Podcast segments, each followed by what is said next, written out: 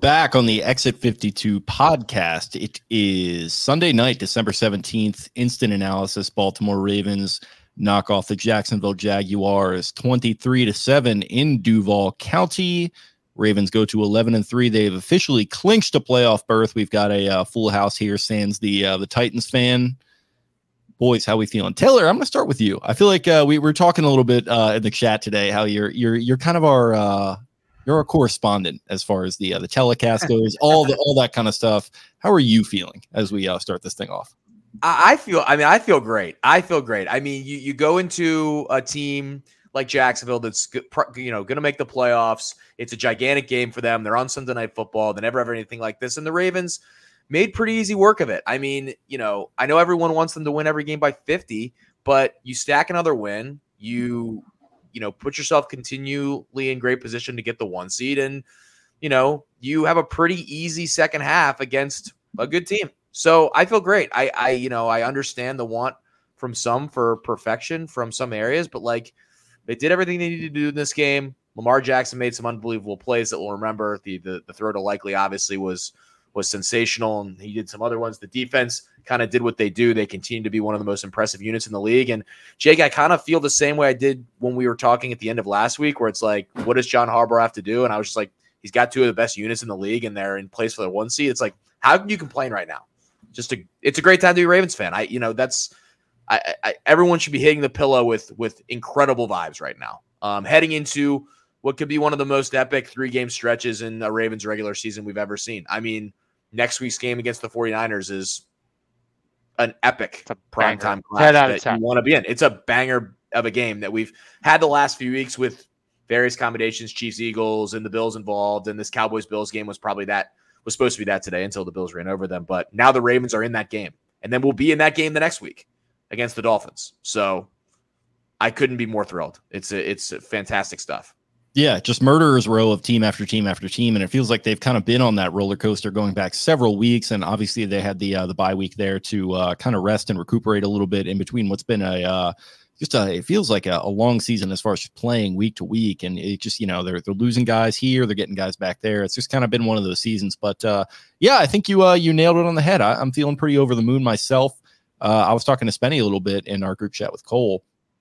This is one of my favorite Ravens teams of like the last several years, like easily they just feel very complete. The vibes feel very good, and you got to tip your cap to them. I tweeted them, tweeted that out uh, even a couple minutes ago. Just that, like after that Colts game, I was kind of in shambles a little bit. I wasn't like super panicking, but I just had the beginnings of this panic of like, are we doing this again? We're we're just to do this, blow the leads, and you know they're to finish, you know, ten and seven or whatever it is. That was kind of my worry.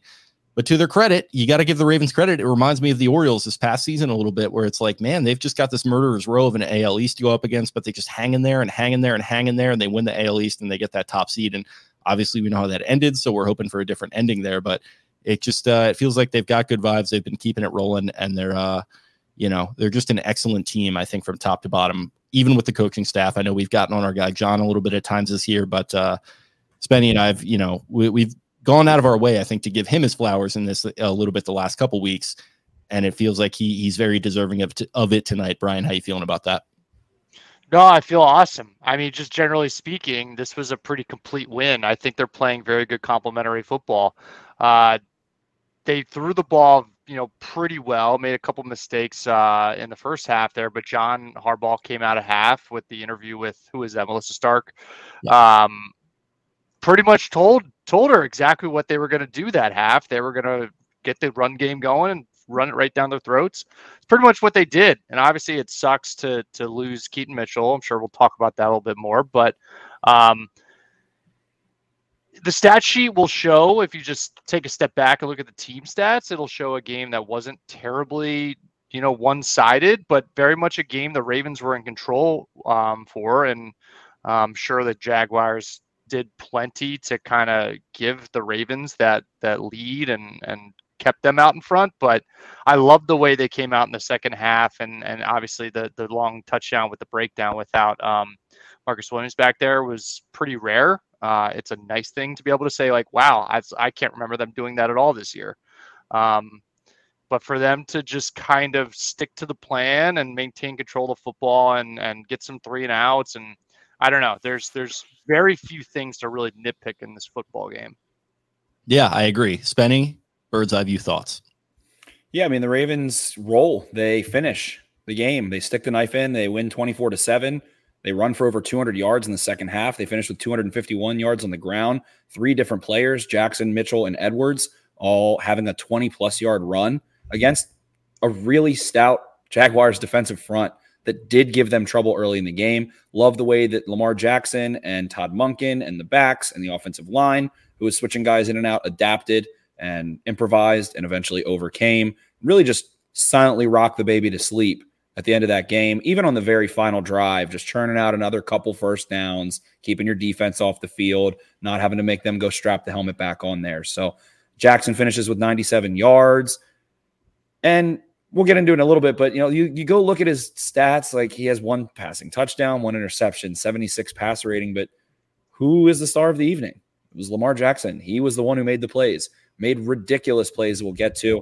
But Isaiah Likely steps up. He had five receptions on six targets for 70 yards and a touchdown as a 26 yard absolute snag off the dome of a Jags DB. Rashad Bateman makes a couple plays, finishes with three for 39. And when you peel the onion back a little further, you go see that the Ravens held a very timing and rhythm strong uh, strength Jaguars offense to three of 13 on third down. Jags did convert a couple fourth downs. I held them to 333 yards, which you know isn't really blowing you out of the water. Run game got started a little bit, ended up holding the Jags to 75 yards there, and got their hands on the football, pop balls out, and go make plays. Roquan Smith, I thought, was silently really strong towards the end of this game in the middle of the field. Mike Macdonald got more aggressive in the second half, walking defenders up to the line of scrimmage, blitzing, simming pressure. We see some cover zero mixed in. And a lot of times that left voids of space. And that's where Lawrence rightfully attacked. And Roquan Smith ended at stops, is what PFF calls them. I think three times on third down. I think he went and made a tackle, got to fourth down, got off the field on one of them, if I'm not mistaken. I think the Jags did convert one after whatever, but I thought this was a great game from him. Kyle Hamilton as well was a stopper in this game early and late. And after Marcus Williams goes down, after that whole Jags debacle we'll get into at the end of the first half. But the star players were star players. And then you go see that Lamar Jackson, I think, targeted nine receivers and seven of them had catches. On one drive, he threw the ball on Isaiah Likely's touchdown drive. So many crazy things in this game. Uh, hit five different receivers on five consecutive pass plays. So they are a balanced, complete football team. And I know some people have this weird urge of like, oh, I wish it was 31 to 7 instead of 24 They just went down to a division leader in December in prime time and rocked them right to sleep. Got out of there, took home the win, and then they get to go play another incredible game. Brian, you called that an epic. That is the best way. That we're going to see a football epic like the Iliad or the Odyssey. That is a football epic next week between two one seeds that have a little bit of weird history Super Bowls, brothers, Thanksgiving Day game, some odd things there. So, super excited for that one. And I think this team is fun. I think this team is scrappy. I think that they uh, are. They're, they're, they're kind of like the rock. I feel like this is Rocky Balboa going to go fight Apollo Creed. Like you can knock them down around. They'll keep clawing. They'll keep fighting. They'll keep getting back up. And I think Lamar Jackson embodies that so much. And that's why guys love him as a leader. You can sack him. He can throw a stupid interception, whatever. They don't get blown out. And if you beat them, you are going to have to be the one to saving Private Ryan, like stick the knife in slowly and deeply and firmly. And it's going to take a while and it's going to be a struggle if you want to beat this team. So I think this Ravens team is awesome. I think they're fun in a non traditional way. And I can't wait to see that matchup next week. One of the more horrifying, like, kills on a screen that you're going to see the way he's like shushing him, like, shh you're just you're you're dead now. Like that, you know, it just I that's a great call by you. And also, yeah, I look at you with your World War II references tonight. Uh, you got throwing them around the Bear Jew with uh um the Teddy Teddy Ball Teddy Ball game Teddy Ball game. Oh yeah, yeah. No, that was that was a good pull by you. Yeah, man. They just uh like it, the what what can you really say about them that hasn't already been said? And I mean, like really, like you guys kind of hit the nail on the head there that this next coming week, that really is going to be a big time measuring stick. And we've been saying it all season. And really, when it became clear what kind of teams both of these squads are going to be, when you talk about the Ravens in San Francisco, that is going to be quite a game. That uh, uh really is going to be something. And as of right now, you know, I'm not super confident that the Ravens are going to go in there and win. We'll certainly see what happens towards the uh, the end of the week. But if you can go in there and you know show that you can play with those guys, that's going to be very big. But as of right now, you're 11 and three. You're still the one seed. You're hanging in there. And I mean, they do this after a day in which Cleveland pulls a win out of their keisters. And uh, my guy in the top right here, you know, his his number one boy uh, with the uh, the touchdown there in the fourth quarter after a suspect performance. Let's just call it uh, we'll, call it that there. But Ravens are they're they're hanging in there, man. And you make the uh, the Rocky comparison, that's great as well. They just hang in and they play close games, and sometimes they lose them, and everyone wants to freak out about the uh, the, the blown leads or whatever. I saw Spenny's favorite guy Ben Solak tweeting something about win probability and how that compared to uh, their three other losses, but they're eleven and freaking three, man what else is there to say? Somebody, somebody else, you know, let's steer the conversation in whatever direction we want to go in tonight. We don't have to, uh, we don't have to, you know, Taylor, rock. Taylor, this is this is where we need you. Terry McAulay, number one, NBC. NBC. I can't, I can't wait to hear that. NBC, we have such a nice. It's just the dichotomy of such a nice presentation in terms of graphics package and how well they manage kind of cutting through the game into such just an odd crew of odd. Speaking of uh, speaking of NBC, we had somebody appear on NBC tonight. I, I, I did. I missed that. I will say I missed that. I was. I, I did was too. Not. Eric. Eric put it in the chat for anyone listening. Uh, I guess really like watching too. Like, if you you might have missed that they they showed the uh, the the montage of Ravens fans uh, celebrating the Tylan Wallace touchdown last week. One of whom is on screen right now that may or may not have taken uh, most of his clothes off and had himself a day there. But Taylor, you can go ahead. No, I, I was gonna say on the McAulay thing. I, I know people are like coming from McAulay's head. I in that situation, I mean, that's kind of what you want your referee analyst to do, like stand in for your opinion there. I, I it like it really didn't bother me. I know they kept kind of going back to it, but it's a huge play in the game. You know, theoretically, it's Jacksonville's last stand good for Terry. Look good for Terry for standing there, getting in touch with the league office and going, "You're wrong, league office. You're straight up uh, wrong." I, I, it really didn't bother me. I know I, and for the most part, I think the broadcast was fine. I think, um, people just hate Collinsworth, so they just like to, and it's because he's a little overexposed. Um, I think he was fine tonight. I think he couldn't have praised Lamar Jackson more. If like you're a Ravens fan, you thought Collinsworth was biased after tonight. I mean, I don't really know what to tell you. I mean, he fawned over Lamar for essentially the entire time. Um, and I disagree. I know the comments are saying they that they wouldn't shut up about it. Like, what else are they talking about for that three and a half minutes? Like, the game has ended once that's over. They're well, going to go back. Had, uh, the entire stadium was empty. Also, the Jags fans all yeah, left. It also didn't prevent them from doing a soliloquy about the Ravens for the final two minutes. So well, if you thought you done, were missing your soliloquy, you got it. Like you got they, the soliloquy about every single thing. Collinsworth called Lamar essentially the second best quarterback in the league, which is what everybody wants them to say because he's not going to say Mahomes. I mean, Mahomes is the best quarterback in the league, so he's not go- getting ranked over him. I just I don't I thought it was over. People are overcritical McAulay. I'm going to defend McAulay. Where is the McAulay. where is the Pixar comparison? Where is that graphics package? Because well, you know, I mean that just a ridiculous free advertising for Disney. ESPN was, probably doing backflips. Who you know those executives. Where's the where's the where's the Peacock uh, streaming thing that they needed to get an ad out for? Yeah, where's the biggest, the, uh, the biggest problem for NBC is season three. You got to pay for the extra tier for that. Yeah, they just haven't figured out this. When, uh, Jim made this camera. Yeah, that's our comparison. Yeah, here, here's the we have the final season of Suits you can't see on Netflix, so please come watch it here. That's all we have. um, or watch Premier League mornings. I, I just I think that I, I the NBC broadcast is just a situation with the studio show that they just have not been able to figure out. Um, yeah. So yeah, I and like I said, like I didn't agree with Terry, but I appreciate Terry defending his point. And now NBC is gonna have to go out and defend him if they wrong. Did you guys? What did you guys think about Terry? What did you guys think about Terry? It's just like the whole the whole conceit of like hey we're going to throw it to this guy who's going to give you every you know every bit of information that you need to know about this thing that these guys who call this thing and are hypothetically in charge of this thing or supposed to be in charge of this thing don't even know themselves. I could just do without it. Like let, us just do away with that whole thing because all of this is so subjective to begin with. We want to act like yeah. and we want to we want to add all this legislation in and we want to say the rules are you know objective but they're not it's super subjective you can't pin it down to any one human being and really the only human being that matters in this situation is the ref on the call the head ref making the call on the field and what he says goes, and that's the end of it. And we can complain about it all we want. We could talk about them being full time. Maybe that would help.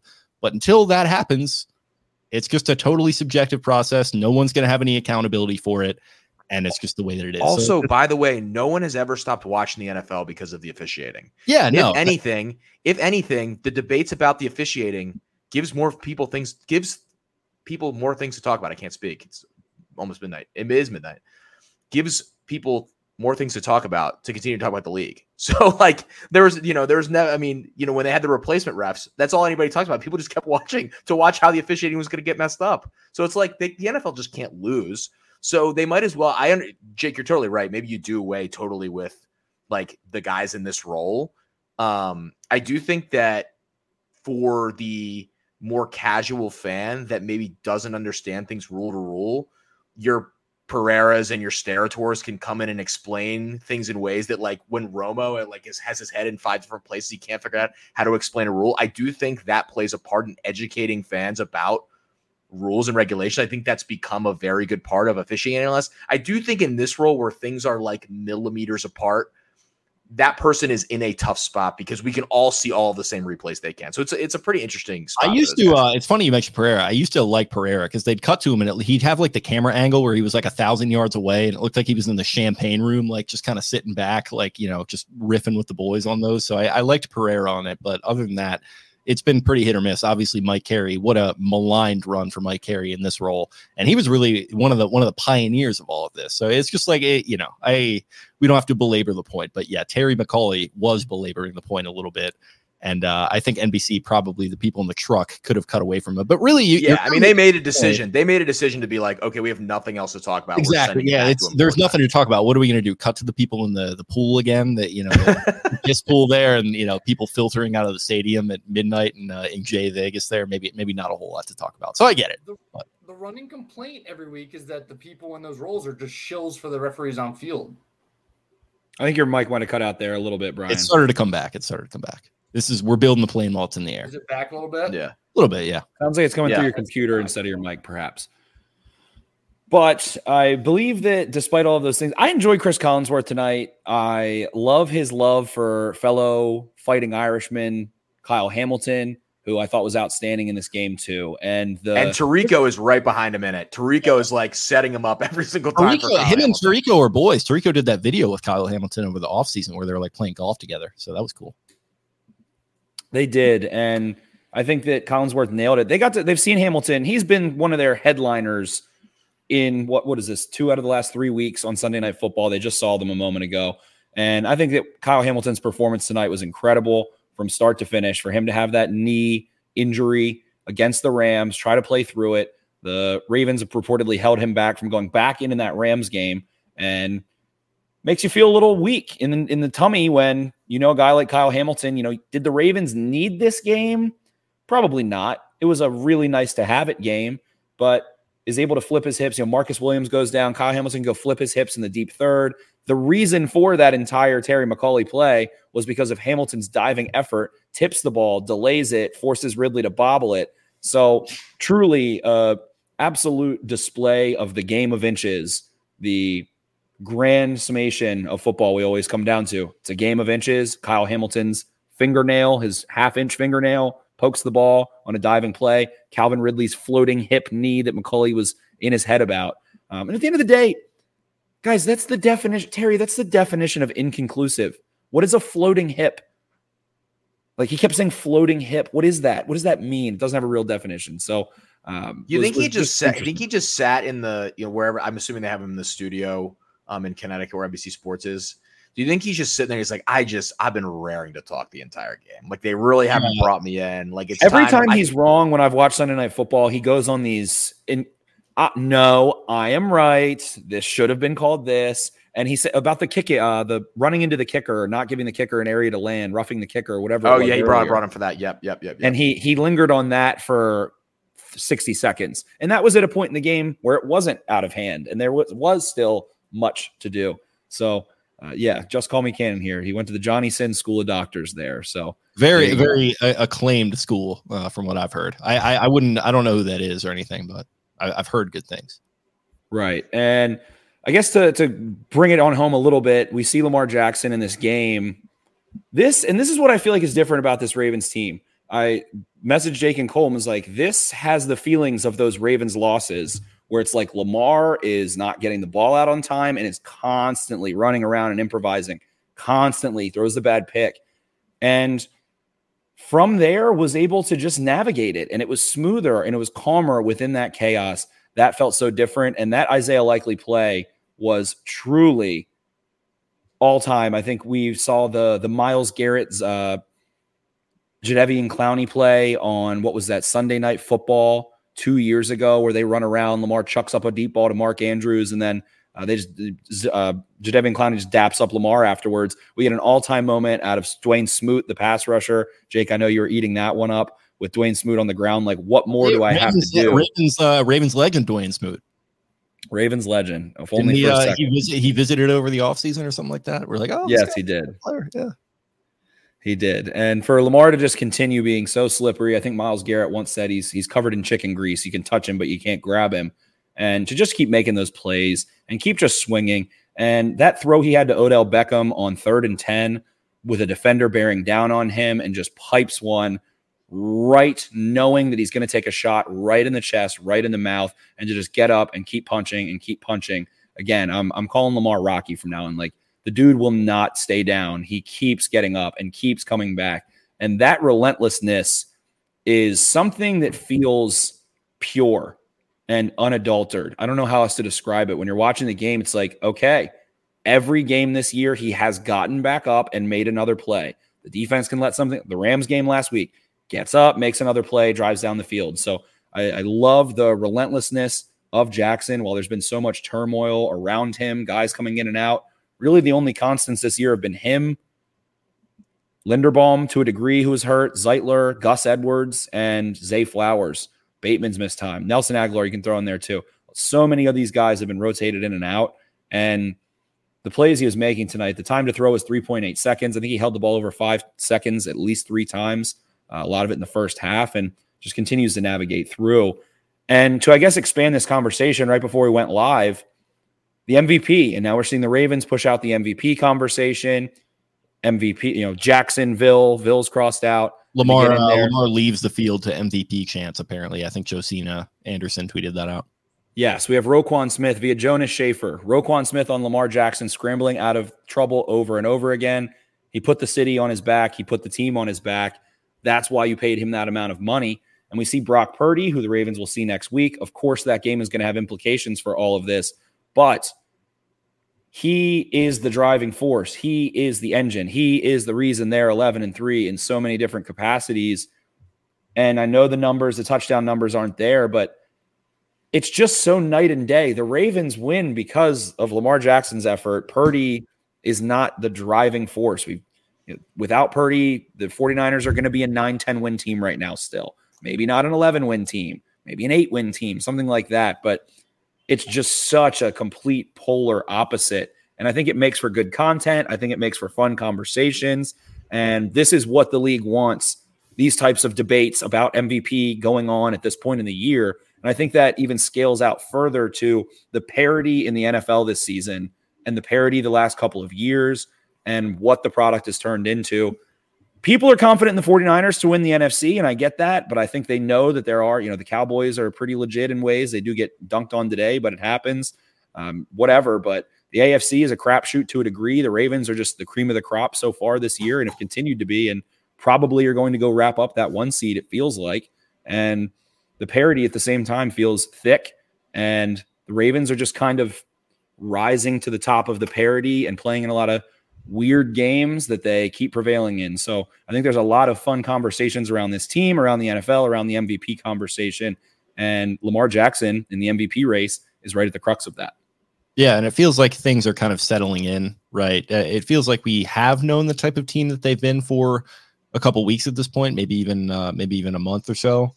Um, and obviously, they still have a couple tough games in front of them here. But I mean, it, it came down to all right, get to the bye, and then out of the bye, you've got five ostensibly tough games, and they've gotten through two of them at two and zero oh now, and obviously, like I said, three to go, and obviously Pittsburgh is you know they're they're probably dwindling a little bit. That might be a little bit of an easier game than it looked like a couple weeks back, but I don't know. They feel suited and booted and ready to take on this this gauntlet like without a doubt in my mind now. Like eh, like they came out of this thing at 2 and 0 and obviously it took a it took a village to go and beat the Rams last week, but I think that set a good tone and I think that carried over into tonight.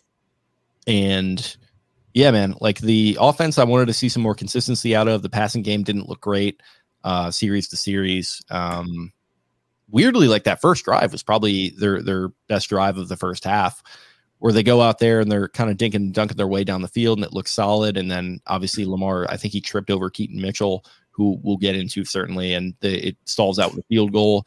They didn't really do much for the rest of the half, and then um, in the second half they do have a couple decisive drives. But overall, Brian, how are you feeling about the uh, just series to series? What this kind of looked like tonight? Because it wasn't always the prettiest game to watch, I don't think, but that's the way it's sort of been with this team uh, at times throughout the year it looked a little disjointed in the first half. Um, like you said, they were firing on all cylinders the first four throws there with Lamar, and then they got down to where the, the field gets shortened and they just couldn't seem to to push through or keep pushing forward. Uh, seems like they got away from the the aerial attack a little bit, and the drive stalled out. then it looked like I if if I'm remembering correctly, the the next drive kind of was similar, where they had some early success and then they just got away with it or got away from it. Um, but I love, love, love the way that they drove down the field and got close to the goal line. Obviously, hate the penalty by Simpson um, that put him back in the you know 15 yards back. But that throw to Likely and the previous throw that got him close to the goal line uh, to Kolar. I mean, I just love seeing tight ends get vertical because um, that's what Mark Andrews brought to the table in the first few weeks with the tight ends, with uh, trying to kind of fill those shoes we're obviously using likely to his strength uh, with some of the the throws to the flat.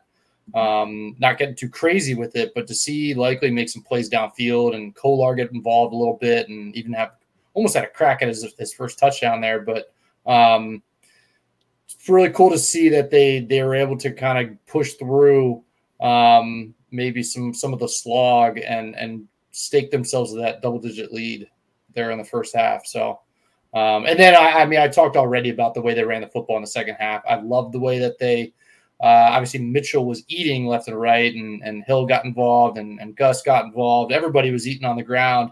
But I also love the way they kind of unlock. They're unlocking Lamar a little more and more here. And as they face great teams, like they're going to have to let him do his thing a little more. I think they've held back on that a bit the first 12, 13 weeks of the season. And um, to beat great teams, they're going to have to let him keep some of those those reads and and build those in and let him take off when he needs to. And I think we saw a very nice balance of that tonight from Lamar.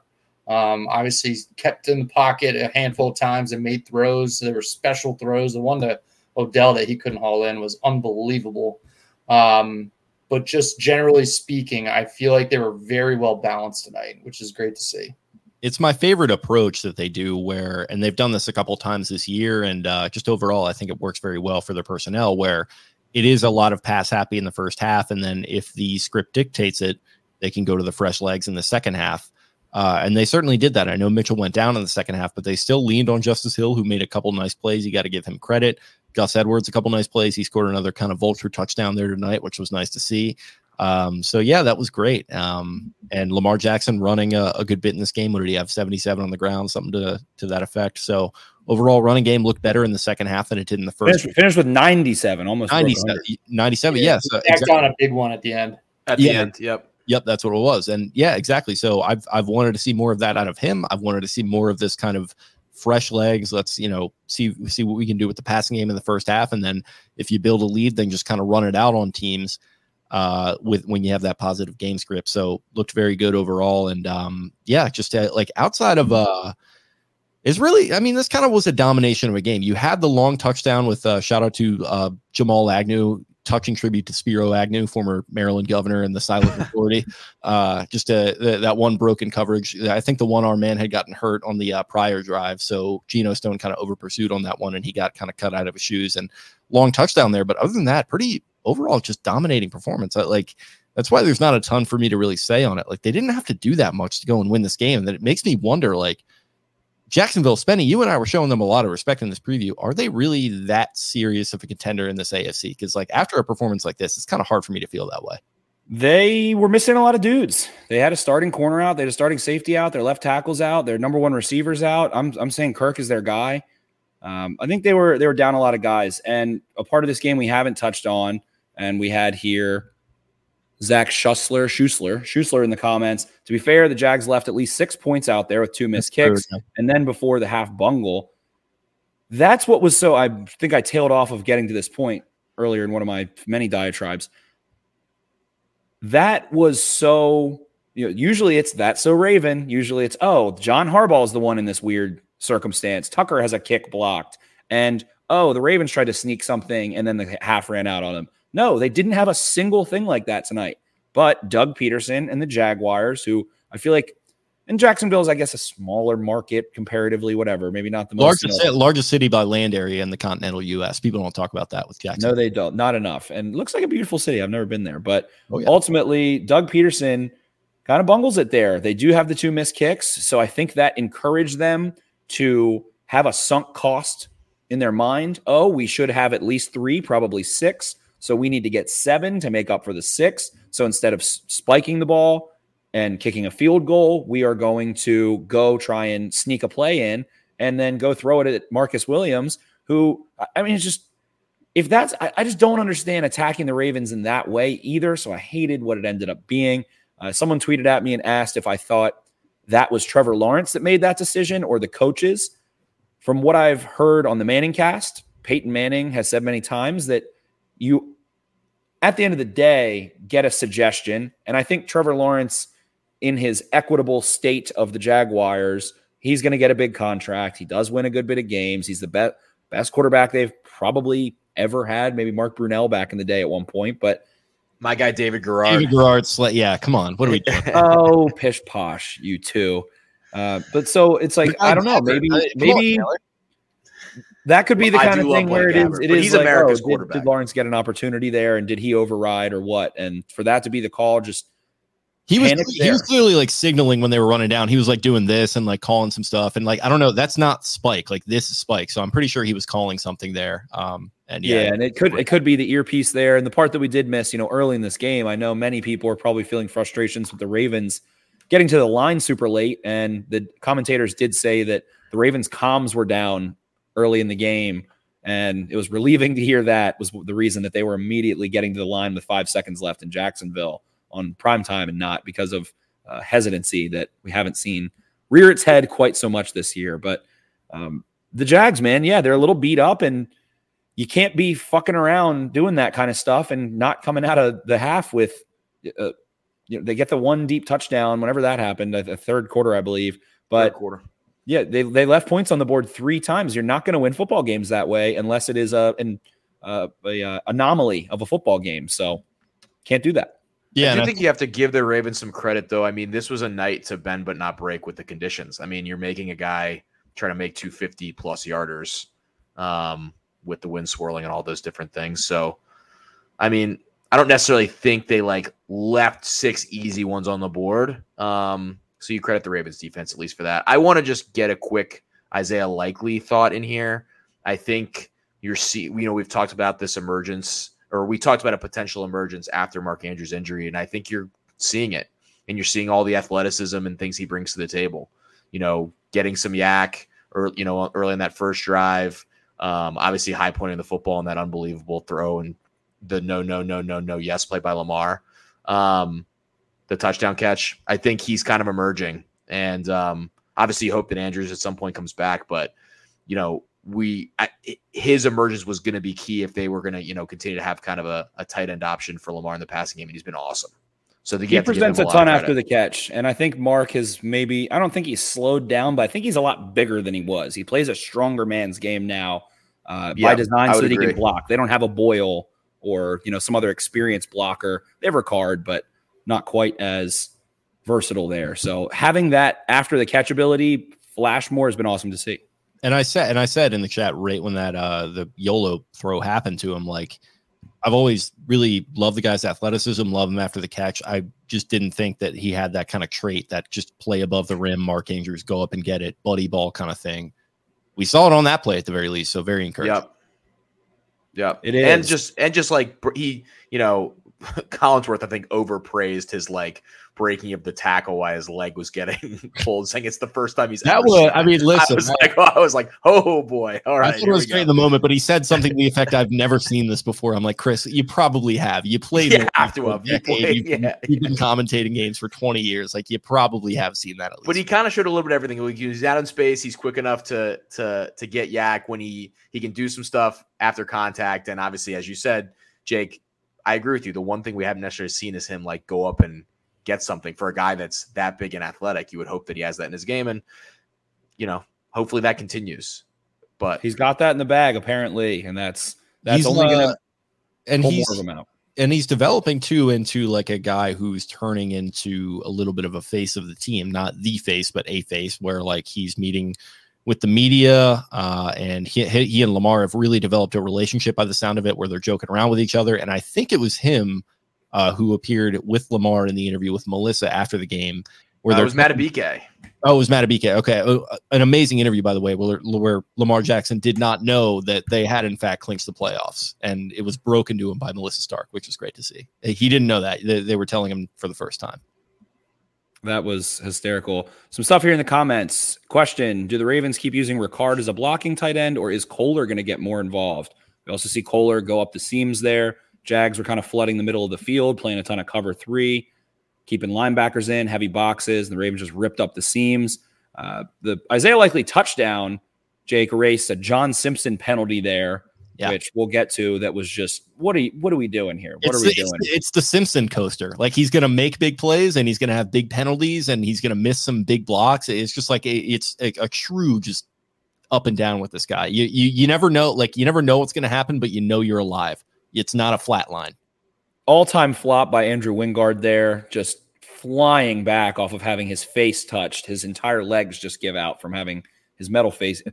Definitely doesn't squat like 500 pounds. Definitely uh, wasn't, you know, definitely not a pro athlete making millions of dollars to play the most physical sport on earth. So, It kind of looked like the uh, Tom and Jerry, like when he just goes totally straight and like falls back. Like yes, it was an elite level flop. I'll give him to that.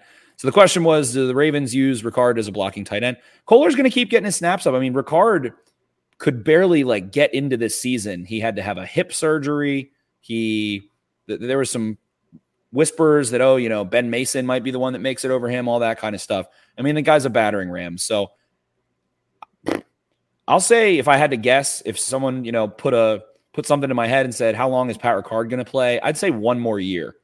Like I, I feel like, and at this point, you you want Kolar getting more involved now because then he's an option in the playoffs, a little more experience under his belt. So I think we'll see Kolar's snaps increase more. And football is equitable. Hardball is equitable. You make a play, you get chances to make more, right? If you make a play, Tylan Wallace made a play last week. He's a punt returner now and did have a very stupid punt return, in my opinion, today. But Yeah. going to get more opportunities because he made a play. Make one huge play, you'll get 10 more chances, something like that. It's not always one to one or whatever, but uh, yes is the answer to that. And what else do we have? Haney, Alex Haney here said getting Kolar involved is the next evolution of the offense. I will say, if you are watching, we would love if you watch on YouTube, like and subscribe. Go ahead and throw us those subscriptions. Smash that subscribe button. Share this podcast with a friend. If you have any Ravens fan friends, we would love to have them join the party. Um, had another couple comments here I wanted to touch on. I wanted to give a shout out to Rashod Bateman for in that first half in particular when nobody else was really stepping up. Likely had made a couple plays in the passing game, but he's the one wide receiver that really stood out to me tonight. I know Flowers had a catch. I think Beckham might have had one other, but uh, I know, and I know that he had a couple go off his fingertips, quote unquote. I think they were kind of t- really tough catches to make. Overall, like he he's a guy who, when they needed a play a couple different times tonight, he was there to make it. And his stats this season are uh, pretty underwhelming overall for a guy who's a former first round pick and is looking to get another deal. But I don't know, man. He just he strikes me as a dude who, in a perfect world, is a chain mover for them. Spenny, I know there was some frustration with the fact that they couldn't hook up on that uh, one where he was down the uh, down the right sideline. Um, but overall, just I, I continue to be impressed by the guy, just putting his head down, continuing to work, and making plays at the sticks. Like they, it just feels like that's been a good role for him, and he settled into it nicely.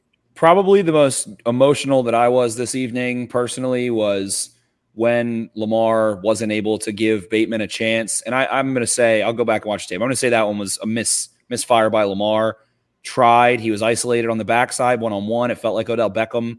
We saw him massage gunning his uh, his calf second, there. Yeah, it was the second read. He kind of just fired it in his direction. I, I don't know that he was really even trying to complete that. Yeah, probably a little bit more of a throwaway, but it's just like, man, can we see this guy get a chance? Please. What? It's just that made me freak out a little bit. I, I, got pretty up in arms about that one. It's like guys one on one. You've been saying it for weeks at this point. He was a four star freaking basketball recruit that could have played in the Big Ten.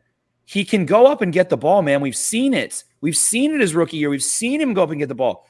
Back shoulder him, please. Back shoulder Rashod Bateman. I can't. It's. I'm losing my mind. And then, of course, just the the ebb and flow of Rashod Bateman's career. Lamar looks like a DB getting depth, or I don't even know, back just back pedals down in the goal to go, and then floats a ball. And of course, Bateman is just like can probably get three fingers on it, but not five, or f- five total fingers on it, and not like nine. And of course, it's just that close, and it just drives me crazy. I can't imagine how crazy it drives Rashod Bateman himself. How many times it's right there, and it's always these tough plays like you might in the moment be like, oh, he should have made that play. And then you go rewatch it and you're like, that's like a one out of 10. That's like a maybe a three out of 10 times a guy brings that in. It's just like, of course. And he hasn't been able to make the play. So um, thought he was great tonight. Thought he helped Lamar, to your point, Jake, work back to the football. But we're still waiting on the play, the Bateman play of the season.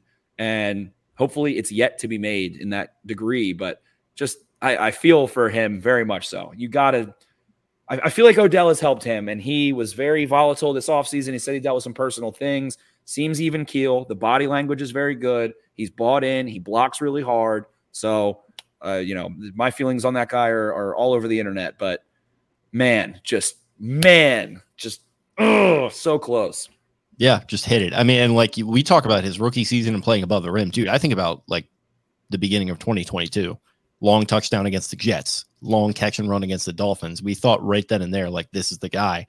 And injuries get in the way. And then, you know, this offseason, he has, like you said, some tough personal stuff, more injuries, just all that kind of stuff has gotten in the way for him. But at the very least, a chain mover. And uh, that's nice to see. And I mean, that's kind of, you, you need guys like that. Like, you, you need competent receivers that are going to help you be productive on offense. You think about Buck Showalter, productive outs for Orioles productive series for Ravens wide receivers. Somebody come up with that acronym for me. I, you know, it's too late for for me to do that, but we'll we'll get there. Um, but yeah, overall, just a, a positive a positive night for him. So I wanted to shout that out. Definitely was. And at this point, we have uh, another thing I thought was interesting. Ben Solak saying Lamar Jackson on pace right now, finished with 3,700 passing yards, 900 rushing yards. To I think Brian's point earlier, it, it feels like and and the thing I've started to see from the Todd Monken offense is that I think they're choosing later in the year to call pass plays. We saw a quarterback draw in there, some more quarterback run stuff. It feels like Josh Allen and the Bills offense. It's getting later, and they've kind of kept it out of Lamar's hands in some of those ways. And now it's like, we're actually going to make this a play for Lamar as the games grow more important, the season grows later, the leverage is higher. So, exactly spot on. They start running some of the read and veer stuff. And uh, at this point, man, I mean, Lamar can finish with a thousand rushing yards here. We had Deuce 1042 here, who always joins us, said it's possibility runs for a thousand again. And uh, man, I think uh, Derek Clausen, Jake, who we've interviewed at QB Claus, said Lamar runs at 80% and prioritizes vision and safety in a way that I've never seen in a runner before. And so many people often talked about what is the what does older Lamar look like when he loses a step or whatever. I don't think he's lost a step, but gets the big contract. He's more important. You're much more important on that contract. And I think that's a great way to put it. He prioritizes having vision all around, not taking shots where he doesn't know where it's coming from, and safety. He always was like running at six. He's always in second or third gear. This, it used to be more, you know, second, third, fourth. Feels like the fourth gear isn't quite there anymore. And he's getting down, keeping himself healthy, keeping himself fresh. So you love to see it. He's playing smart. And I thought that was awesome in the second half. They ran for 200 yards on a good Jags run defense in the second half. That is punch you in the face, stand up, and punch you in the face again football. And was awesome to see. Justice Hill has looked great, I think, the last couple weeks too. And I think a big question is now what do they do with Keaton Mitchell hurt? And my hope is that Justice Hill, who looks great in pass pro now through the grace of God after how terrible he's been dating back to Oklahoma State, looks awesome there. And I think Chris Collinsworth touched on this. He's like, the Ravens don't usually have faster, smaller running backs. It's usually the big bruising types. And even J.K. Dobbins, I would say, is a bruiser more so. And that's who they invested a high pick in.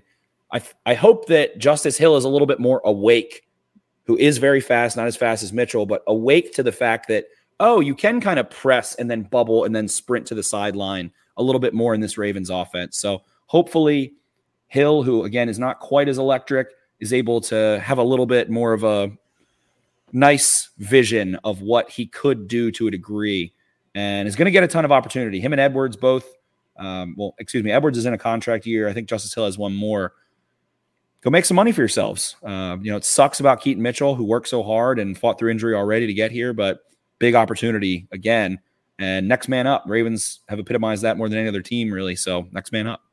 Yeah, weird spot to be in. They've already announced that Melvin Gordon going to be added to the 53 man. We've seen a little bit of him this year already, and it's been uh, not super encouraging. And it felt like, man, like who is that guy that has that extra gear? It felt like Mitchell was very much that dude for them. Um, but it goes back to Gus, who I think, like I said, you know, that that second half strategy of kind of unleashing him, which they've been doing, probably gonna have to lean on him a little bit earlier. Gonna have to lean on Hill, who I think has looked good, but he's had those mesh point fumble issues which uh, knock on wood, we haven't heard from those in a while, and maybe that's going to be cleaned up ideally. And the pass pros look good, powerful, explosive. He's not quite as shifty as Mitchell, like I said in our chat earlier, but overall, those two guys are more than competent. We'll see what happens with Melvin Gordon, but it's just kind of the hand you're dealt at this point. Like there's nobody that you can go and get. I think I saw somebody said that it would have been nice to uh, take that swing on Derrick Henry, but like, man, they were just hoping the swing would be, hey, we'll elevate Keaton Mitchell and see what happens. And it did work out for them ultimately, but this is just like I said. It, sometimes you just get get dealt a shit hand injury wise, and that's what happened. Definitely, Ronnie Stanley. It appears was spotted by a concussion spotter. The NFL has a, I think, multiple concussion spotters every game. I know they have at least one. Taylor, do you think your guy uh, David Jake Chow has any thoughts on that, or did have? that is my guy. I, yeah, a lot of work for him tonight. A lot of work for him tonight yeah, I know Ron, people are getting after Ronnie Stanley a little bit for for his play tonight, but you hope that it's not anything too serious there, um, as he came off the field kind of late in the game. I think he just um, got spotted. He they're pretty alert. Yeah, yeah, for sure. Um, and they were rotating the you know the beat writer guys and, and things. They were they were rotating the offensive line a little bit. Um, I thought the offensive line played pretty well. I know we didn't really talk about them a lot. Um, you know, Lamar obviously made them look good at times by you know kind of doing his his Houdini acts in the in the in the backfield. But um, I thought they played played decent tonight. And as Spenny said, like you run for 200 yards, you know, against a really good Jacksonville front, it did a great job. Um, and I do think we we've touched a ton on offense. I mean, the Ravens defense just continues to kind of make plays to put away these games um, when they need to. Um, you know, forcing the fumble on Lawrence late in the game kind of felt like that iced it. Um, Terry McAulay wouldn't tell you that he'd he'd want to head to the to the touchdown um, later, but um, I, I, just think the the Ravens defense continues to be so impressive, and I've said it a, a, a couple times in these instant analysis shows. Just doesn't feel like it gets enough love throughout the league, and I know uh, defense is never the sexy thing, so that's sort of um, always going to happen. But no one nationally really talks about this Ravens defense. Lamar takes up so much of the air, and rightfully so, um, as as quarterbacks do. But just continue to be impressed by what the Ravens defense does. Um, even in times that, you know, last week, um, you know, where they didn't maybe have as impressive a performance, they, they, they do things, you know, drive to drive that, that impress you. So, um, and, and, Jake, you touched on Roquan earlier, or maybe it was Spenny, um, Roquan earlier, who, who just game after game is just such a weapon. And you love that they have him locked up long term. It's like, God, it's going to be so nice to watch that guy play in a Ravens uniform for a really long time. Um, and I hope they do the same thing with Mr. Hamilton. I think it's going to be tough to do the same thing with with Madubuike, but um, just so many weapons on that defensive side of the ball. I wanted to wanted to pop that in here. Um, just just this just this you just feel so good about this team. I just feel you know as we get to the 50 minute mark here, like around midnight, and to sort of wrap it up, they you just feel very good. And Jake, you said it was one of your favorite teams in the recent era, and I would totally agree. The different ways they can win games. Um, the fact that it's a more, you know, the the the Lamar Jackson from the MVP year was such a like, you know Halley's comet of a season of what he did. This Oh, feels like a like fever dream. Like this. yeah, feels it's like real how is this happening? This is more of like, and Spenny talks about it like an in control. You know, the ability to maybe not always be in fourth gear when he takes off, but to be in second and third, to maybe play for play it a little safer. You know, the ability to. I think Todd Monken is going to do a better job, kind of as Bank said, like unlocking him as we go here. Um, and maybe we're getting to that point of the season where you have to play a team like the 49ers and and and and unleash all the stops. You might have to play them twice um, if you get all the way to the Super Bowl. So, um, you know, credit to John Harbaugh, credit to to the entire organization. They put together a roster that has every ability to win the whole thing, um, and the units they put on the field week in and week out show that. So, um, great win. You know, it, it- obviously you want them to all be these like A plus plus plus performances.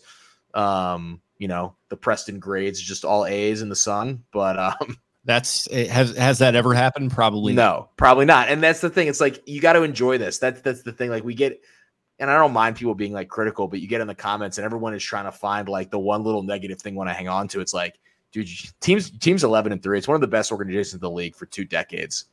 It's a hell of a place to be as a fan. You could be the Jets. I mean, you, you could be living such a bad football life. Chicago Bears, who Yeah. Oh man, losing every which way. So I thought about that. Like when they said when I was texting about this with a buddy, like when you don't feel anything when they say you clinched a playoff berth, you're in a great spot. I didn't feel anything. I was like, okay, cool. It's like when that when it feels like that, you have a great organization. So my last point of the night. Yeah. They're six and one on the road, by the way. I don't think anyone's touched on that.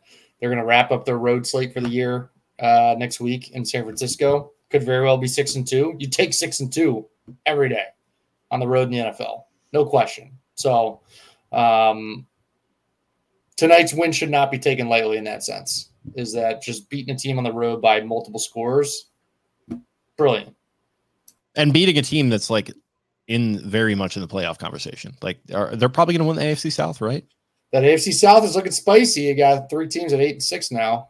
So Spenny and I were talking uh, on the preview. It feels like the AFC South plays hundred games a year. Like every time I turn on the red zone, like it, the AFC South is just everywhere. Like they play the. I see the Colts and the Texans playing forty times a year. I see the Jaguars and the Titans playing fifty-one times a year. It's just one of the one of the weirder divisions out there. It is, and uh, got through there. I mean, Texans handle business. Colts gave them a run for their money. Handled the Titans, who give them trouble historically. To get through both the Titans and the Jaguars in a regular season, I uh, it's not probably not unprecedented. But man, how many times have the Ravens done that? After how many times they played those teams? Brian, you tweeted out earlier like it's always the weirdest game in the world. It's Elvis Dumervil face mask, 56 yard field goal. It's Jimmy Smith 200 yards back and forth, back and forth, back and forth. It's the weirdest, wildest, wettest stuff.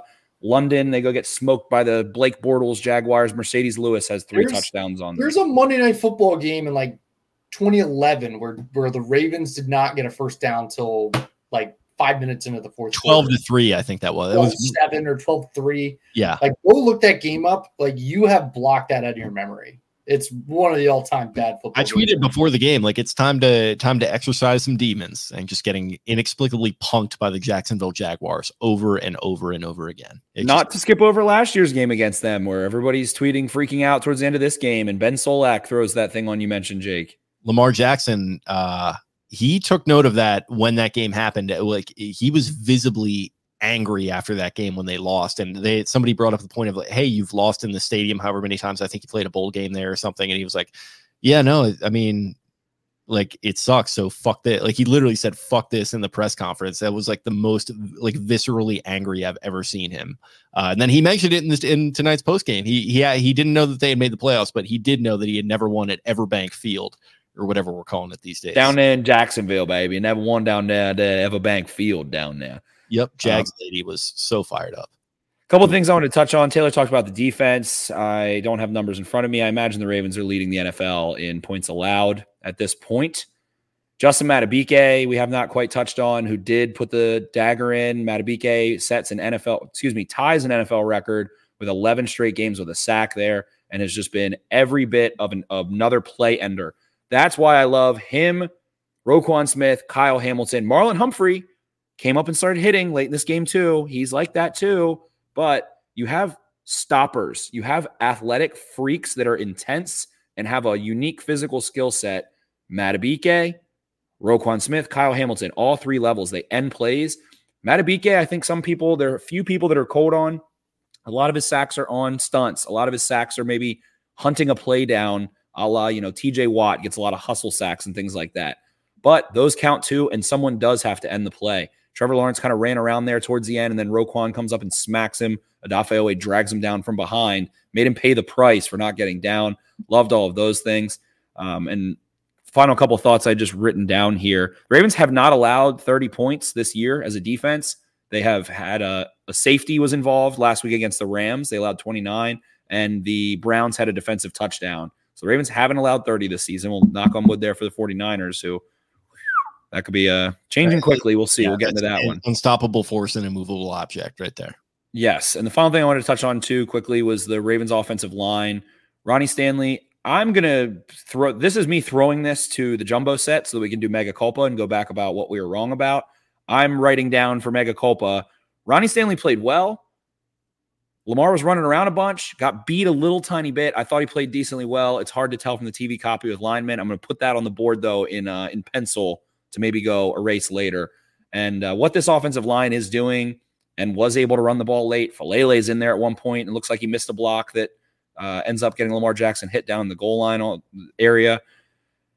Subbing guys in, subbing guys out. I mean, this team is just doing weird, unique stuff. They have so many players that have returned from injury or beaten up or that they're worried about maintaining and being able to stay fresh. Maybe Odell tonight, we'll see. But ultimately, they have managed this roster and this season with precision to get guys healthy and keep them around and keep them active and all of those good things. So that was all fun and fine to see. Curious about Stanley's health. Um, and I'm gonna I'm gonna give Ronnie Stanley some love. Like we saw that play, I think it was on a pull where he clearly like can't bend his knee that much. Like he clearly can't. He has a huge brace on there. And I know the guy hasn't lived up to his contract. The injuries are number one reason why, and some other things, sure, whatever you want to rip on him. People, you know, go fan how you want to fan. But that dude's a freaking warrior, man. He's still out there. To, uh, for anyone that's being super, and I like, yeah, he hasn't played well, but like, just don't get personal with it. Like, dude, read the stories about what happened to Michael Oher after his playing career. That guy, he had concussions, but like, you talk about what happened to Ronnie Stanley with his leg, nerve damage, just like got split in half, basically and like he he's still out there playing and he's still out there working and like it, it sucks they're they're straddled straddled to this contract and all that kind of stuff it, it's terrible but like man he's still fucking just going out there just grinding it out like you can see it's taking a toll on him physically and mentally like he seems like a very well thought out contemplative kind of guy and like it probably probably kills him the the career arc that he he's really had because like he could have been one of the all-time greats i think at least in franchise history and it's a tough situation they're in, but just don't like, you know, don't take these guys for granted. Don't get too personal with it. Yeah, it's I mean, it's just pointless stuff, whatever. People do people always do it. So we can we can always advocate against it's a guy that has fought his tail off to not be Taylor Lewan or David Bakhtiari, who suffered some similarly catastrophic injuries for their career. Um, other couple things here. Did Maulet get benched? Jeremy asked here. And I'm going to coincide that with Zach Schusler here, Spenny, what happened on the bomb TD play. To me, what I saw in the camera angles was that it was a three man. Um, some people call it a scab coverage. It's going to be outside leverage, inside leverage, and someone cutting the difference. And it looked like Geno Stone just maybe was trying to bait or bluff a little bit too much towards the middle of the field and didn't get back around as quickly. Or maybe he saw an indicator that made him think it was another route concept coming. So Maulet stayed in the flat, which that could have been a mistake. This is what I need to go back and watch. That could have been a mistake. Stephens took inside, and then Geno Stone was just on the roof in the middle of the field. Jamal Agnew's an electric returner, so throw him the ball downfield. He's going to dance on you. Uh, had a couple huge returns in this game. Not huge, but sizable returns in this game quietly, too. Someone I feel like always gets open against the Ravens and makes plays against them and just always happens to work there. So that was an interesting one. And uh, it's just funny. Like, it was so shocking like I felt shocked that they blew a coverage that badly. That's how you know they're a really good defense. I was shocked. I was like, oh my God, that has not been happening. Cooper Kupp last year or last week had one a little bit, but that was quick underneath, you know, miscommunication and he took off. That was egregious. And I'm kind of happy that happened. Like shutouts are great, but I'm happy that somebody's getting bitched out. And you need that. Coaches live for that. You need that. You need that. We need to get better. We made. You, I think it shows you the impact of the one arm man too, who is quietly. He's kind of he faded into the background at times this season, but he's very important, and that shows you. It, it certainly does. Marcus Williams made plays in this one, uh, and most notably that tackle keeping the Jags receiver inbounds to get out of there. So groin injury for him. It looked like he got splayed a little bit. I yeah, I think the guy just landed on the inside of his thigh. I've been doing my yoga, and man, I can tell you that one doesn't feel good. Plays a good It didn't look good. It looked like it just like whipped and something might have, might have popped out there a little bit, which you know, yeah. we, groin injury. Hopefully, it was a pull and not a pop. Yeah, we don't have to double click on that because that it yeah doesn't doesn't look great. I'm squeamish. Interesting um, tidbit that I I'm just kind of putting together here. Um, Lamar's 24 pass attempts tonight brings him up to 401 on the year, which matches his career high, which was 2019. He has 266 completions this year versus 265 in that 2019 MVP season. Uh, 3,105 yards after tonight. That's pretty close to the 3,127 in 2019. Uh, obviously, he's, he's played 14 games to this point. He played 15 in that MVP season. Obviously, has far less passing touchdowns. Same amount of interceptions. Um, and then the the rushing yards, he's probably a good 400 behind that mark. But I guess as we just contextualize the season for him to, you know, year to date and kind of put it against some of his past accomplishments, you know, not far off, but we can definitely see where he's he's a much more the, the, everything now. on paper is factored in. All of those things are factors when you're talking about MVPs and all pros and right. things like that. I guess I'd question how many like touchdowns within two yards does Gus Edwards have this year? Uh, that, that's that, and that's what I was going to say. So Mark yeah. Ingram did have 15 touchdowns that year, though. Okay, fair enough. Yeah, I think five of those were receiving, if I'm not mistaken. Yeah, I mean, like, what is that? Ten though? I mean, that's still quite a bit. Gus is probably right. Gus is Gus has a cool, at least I'd say eight from inside five yards. Justice Hill, I think, has a couple. Um, I mean, the, there, there's just been a handful less of those just gangbuster offensive games. Like 2019 just was an anomaly. Jackson fives, yeah. So call him what it is. Yeah, he's up there. And the the thing we said too is that it's difficult when you want to talk about the MVP conversation. He's already won one, and everybody the MVP feels like the number one shiny new toy award always in the NFL.